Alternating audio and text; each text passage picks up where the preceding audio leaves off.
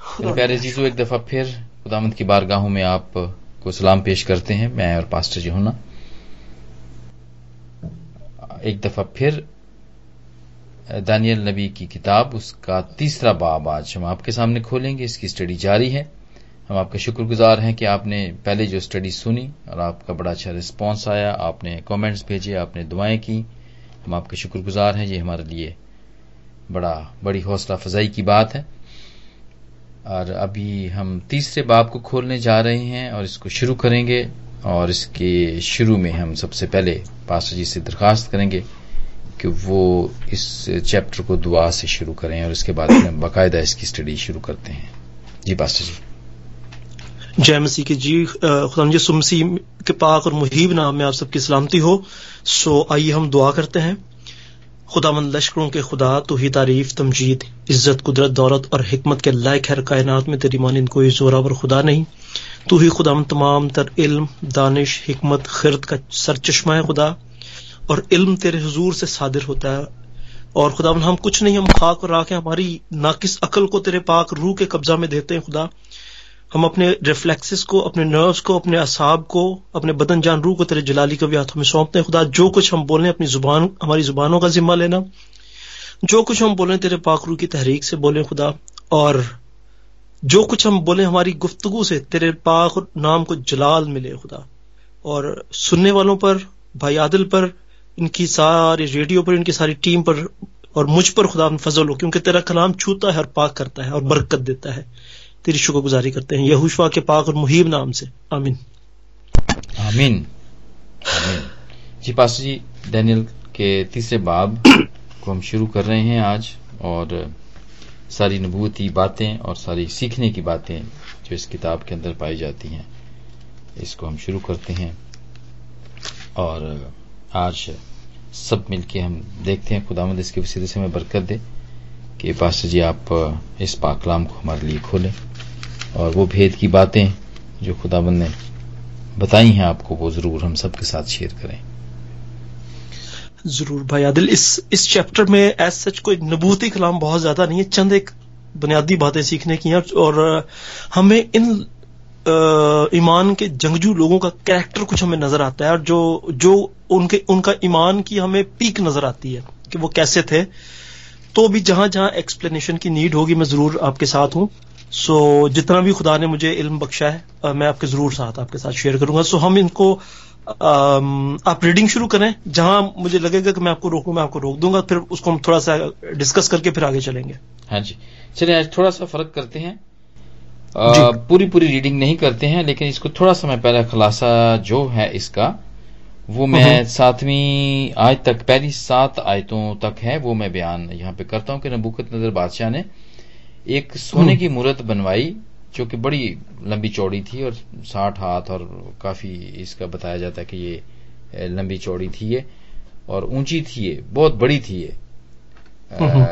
और वो उसने कहा कि ये जो सूबा है से बाबल बाबल के अंदर फिर इसने नसब की और सब लोगों को उसने जमा किया और कि वो हाजिर हों ताकि ताकि इस, इसकी तकदीस की जाए। और उसने कहा कि ये जितने भी लोग हैं वो आए और ऐलान करवाया।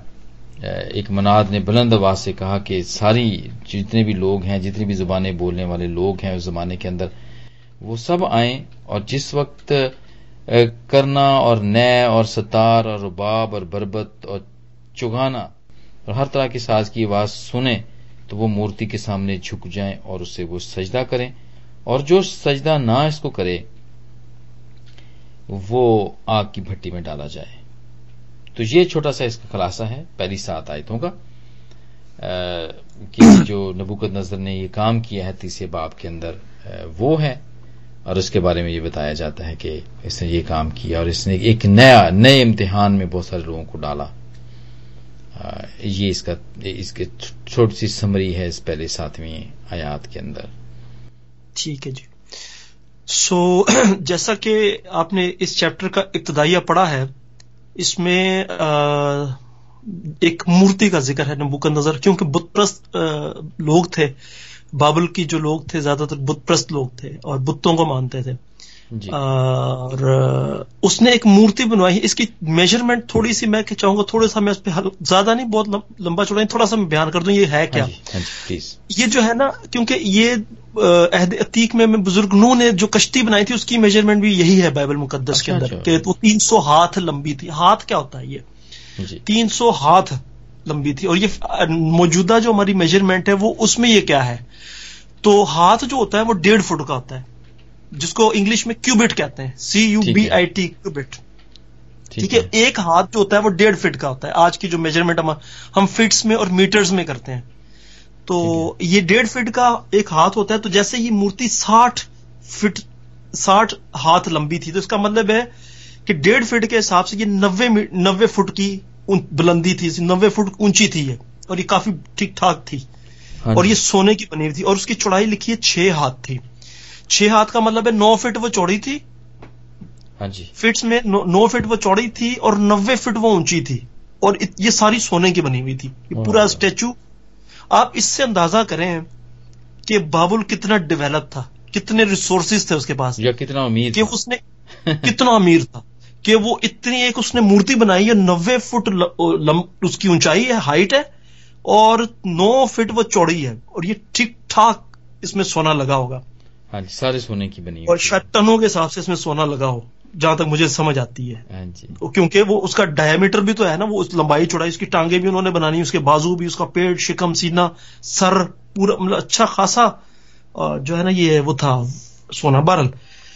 तो ये उसने एक अपने बाबुल का बड़ा एक प्रोमिनेंट प्रोविंस था दार जिसका यहाँ पे ज़िक्र है दूरा।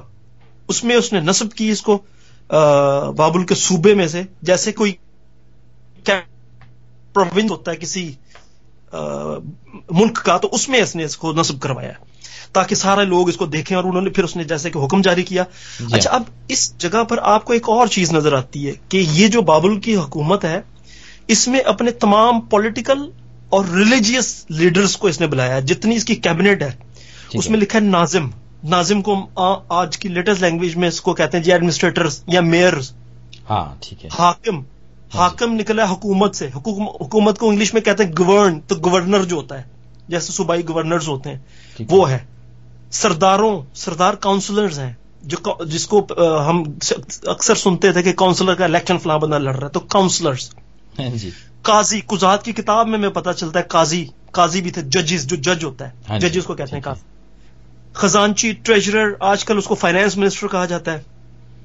आज के दौर में।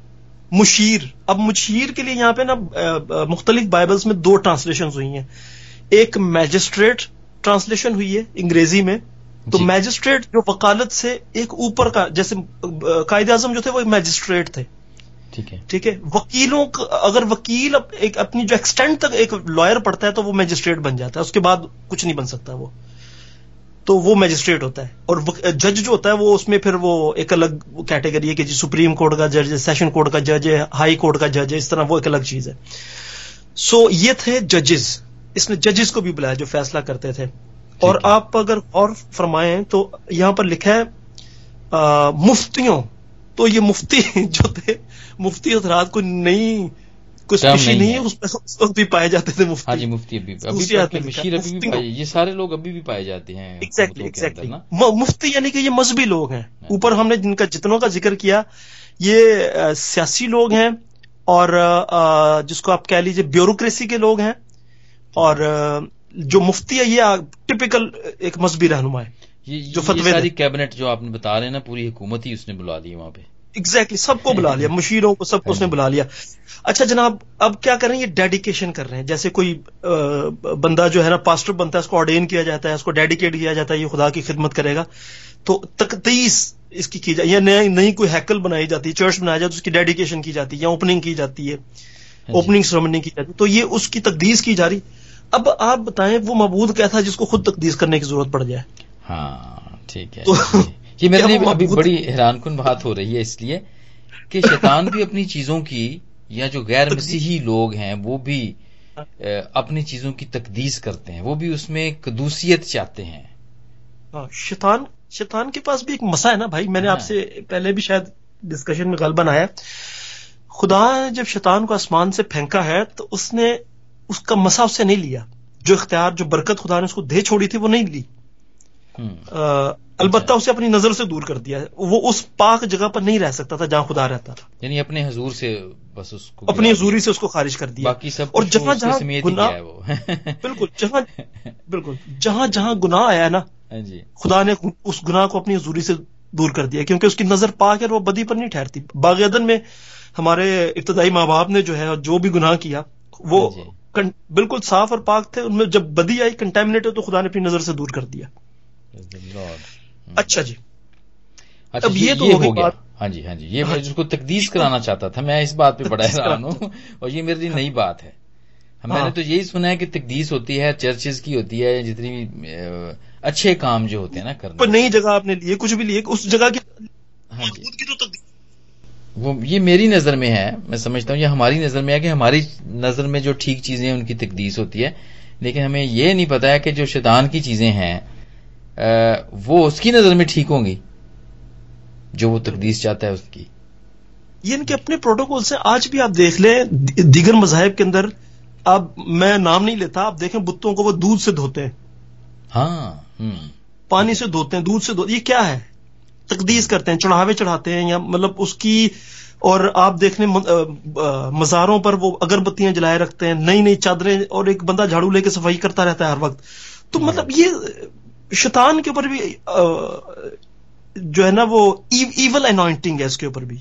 हाँ जी हमारे ना पादी साहब ने एक बात कही और वो उन्होंने मुझे यहाँ पे ये थोड़ी सी बात इसलिए याद है कि शैतान जो है ना वो वो एक्चुअली वो इमिटेट करता है वो नकल करता है। वो हर चीज़ हाँ, की नकल करता है।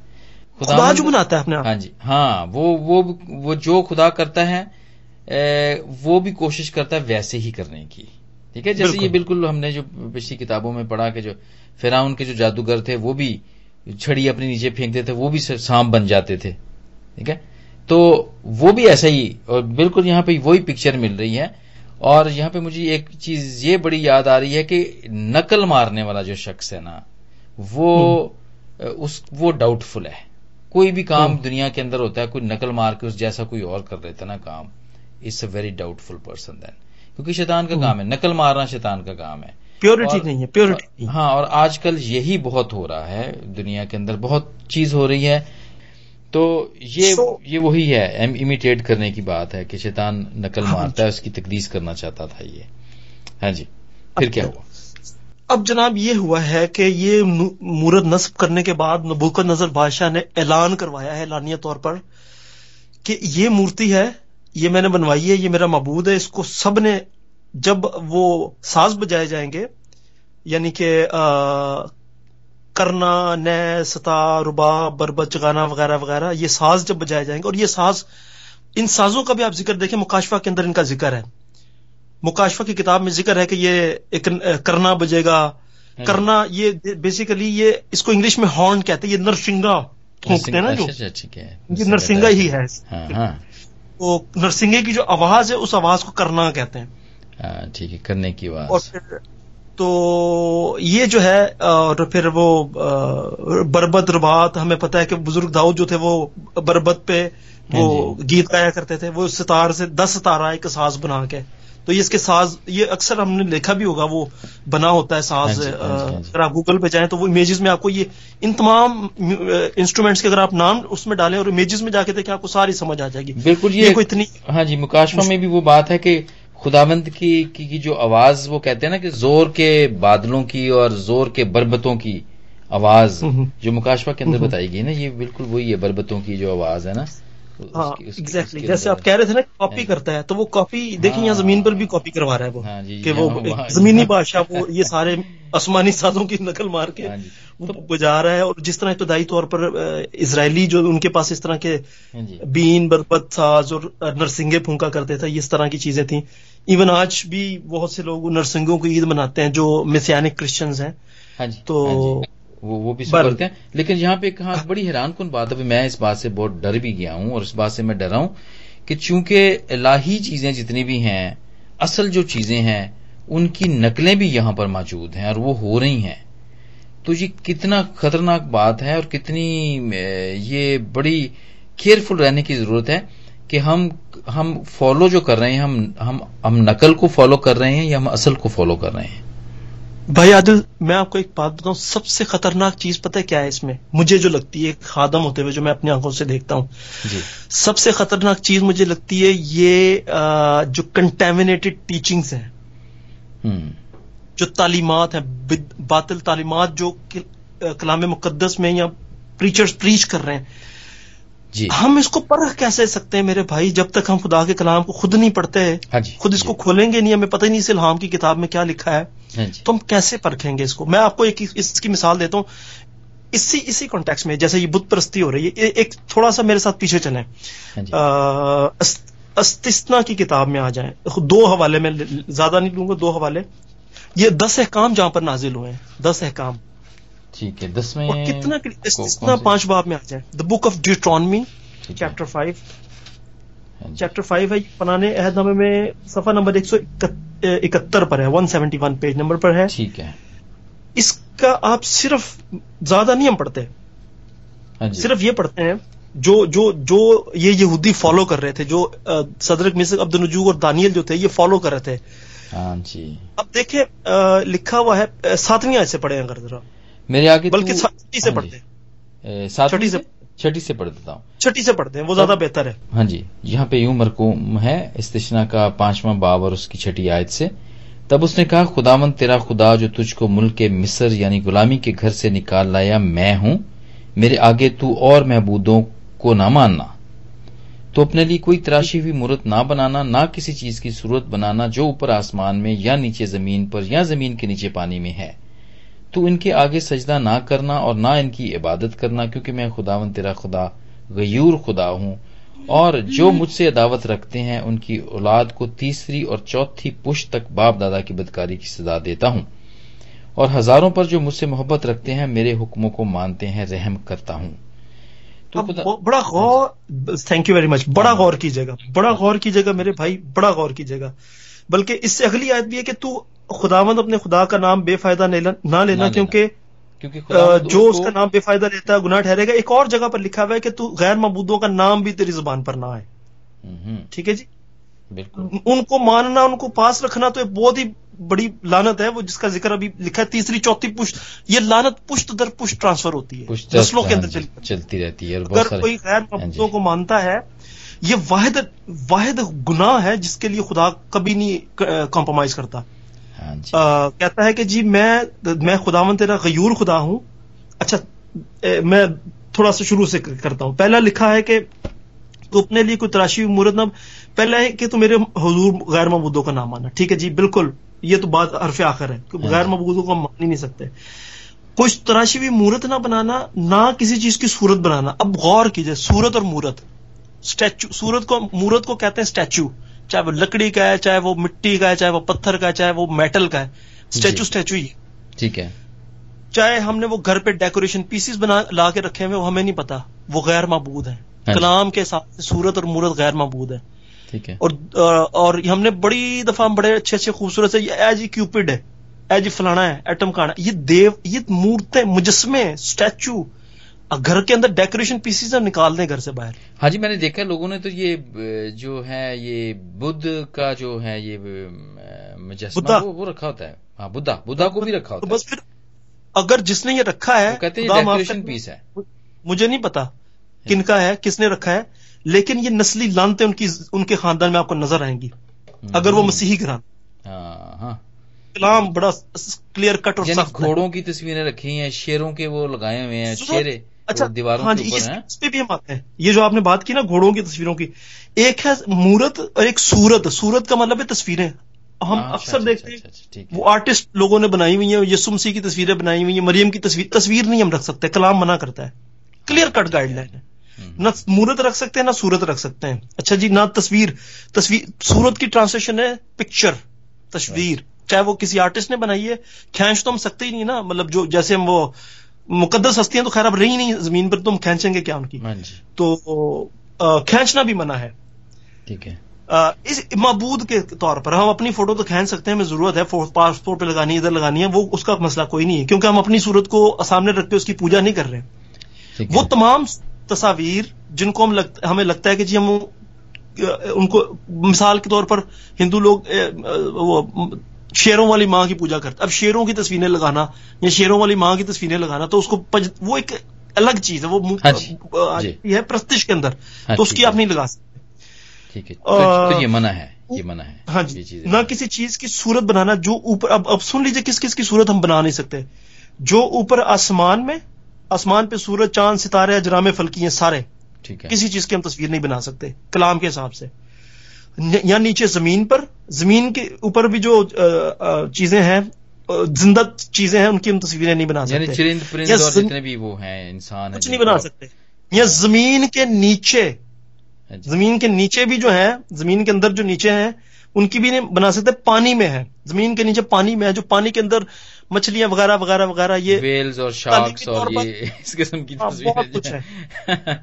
अब देखें हाँ। कलाम कितना सख्त है। कभी किसी ने इतनी गहराई के अंदर जाके इन चीज़ों को इतना माइन्यूट डिटेल्स को कभी गौर किया है? और जो नहीं करता ना हाँ उसके लिए लिखा है कि मैं उसको तीसरी और चौथी पुष्ट तक मैं उसके बाप दादा की बदकारी की सजा देता हूँ। और आगे लिखा है दसवीं आदमी और हज़ारों पर जो मुझसे मोहब्बत रखते हैं और मेरे हुक्मों को मानते हैं। तो ये हुक्म ही तो है खुदा के दस काम ही तो है। हाँ जी बिल्कुल ये जो, जो मुझसे मोहब्बत रखता है जो खुदा से मोहब्बत रखता है मेरे हुक्मों को मानेगा। जो हज़ारों पर जो मुझसे मोहब्बत रखते हैं मेरे हुक्मों को मानते हैं रहम करता हूँ। हाँ। नस्ल दर नस्ल खुदा की रहमत।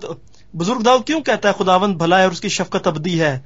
और और उसकी शफकत पुष्ट दर पुष्ट कायम रहती है। क्यों उसने कहा पुष्ट दर पुष्ट कायम? यहाँ से उसने कहा कि खुद उसका रहम जो है अगर उसका गजब भी इस, इस मामले में भड़का है तो वो नस्ल दर नस्ल रहेगा। और अगर वो रहमत करता है देखें इसराइली कितना सताया खुदा को इन्होंने। बात मानी खुदा की कितना हर दफ़ा वो दाएँ बाएँ हो जाते डाइवर्ट गैर मबूदों की तरफ़ चले जाते बुतों की तरफ़। खुदा ने कहा गैर गैर औरतों से शादी ना करना करनी शुरू कर दी। उनके हाँ। मंदिरों में चले गए उनके बुतों में बखूर जलाने हाँ लेकिन बाप दादा की खातिर खुदा ने रहम किया। पुशद पुशल जो वादा किया हुआ था खुदा ने रहम किया। आज तक उसके दिल में रहम है। उसको अपने कलाम का एहसास है खुदा ने कहा नहीं मैंने इनके बुज़ुर्गों से वादा बात कही हुई है। अपनी बात के कहने का उसको पास तो खुदा कॉल है भाई। खुदा ने जो कह दिया सो कह दिया। अच्छा यहाँ पे मैंने हाँ। जी सॉरी मैं आपकी बात काट रहा हूँ। इसमें एक एक और बात मुझे नज़र आ, मैं मुझे है मैं इसको शेयर करना चाहता हूँ। और ये ये सारी चीज़ें मना करने का सिर्फ़ एक ही मकसद था कि इंसान कहीं उनके सामने झुकना ना शुरू करे क्योंकि ये हिस्ट्री है ना इंसान की। कि कभी सितारों की पूजा करना कभी चाँद की पूजा करना और ये इस किस्म की और नीचे की देवता आज तक और मैं एक, हाँ जी मैं एक जगह से पढ़ रहा था मुझे इस बात में बड़ी बरकत मिली। वो और वो थी मर्द खुदा मूसा को क्यों नहीं पहुँचा वहाँ पे? इसराइल में क्यों हाँ। नहीं पहुँचा वो एक बात? और फिर उसकी कब्र का भी किसी को पता नहीं है। किसी को नहीं पता।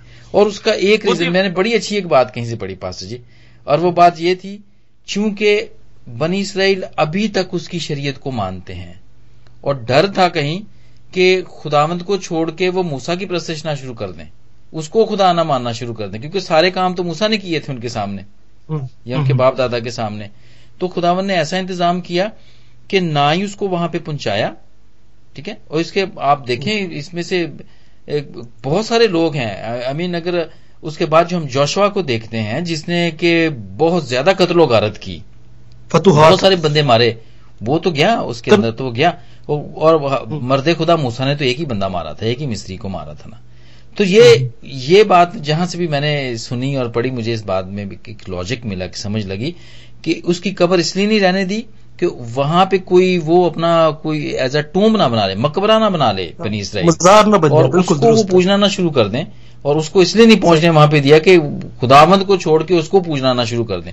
और देखें ये अभी तक उसकी जो किताबें हैं जो उसकी चीज़ें हैं वो उसी को आला मुकाम देते हैं और, मूसवी शरीयत पे ही उनका ईमान है और वो उसी पे ही डटे हुए हैं अभी तक। ठीक है? और यही खतरा था कि उन्होंने दो रीजन बताया कि ये रीजन हो सकते हैं कि खुदाबंद ने मर्द खुदा मूसा को ना वहाँ पे पहुँचने दिया ना ही उसकी कब्र का पता चलने दिया। उसके ये दो रीजन थे। और मुझे ये बात बड़ी अच्छी लगी मेरी समझ में ये बात आई। जी। दुरुस्त है सो, ये सिर्फ़ एक छोटा सा हवाला मैंने आपको दिया इसके अलावा अगर कोई और पढ़ना चाहे तो खरूज बीस बाप के अंदर भी इसका ज़िक्र है। खरूज। जी पास जिससे पहले कि हम आगे बढ़े, यहाँ पे एक छोटी सी ब्रेक लेते हैं और ब्रेक के बाद फिर मिलते हैं। आप हमारे साथ रहिएगा अजीज़ों, और बड़ी दिलचस्प मोड़ ले रही है ये कहानी और ये वाक़ जो कि दानियल के साथियों के साथ हुआ। आप ज़रूर हमारे साथ रहिए।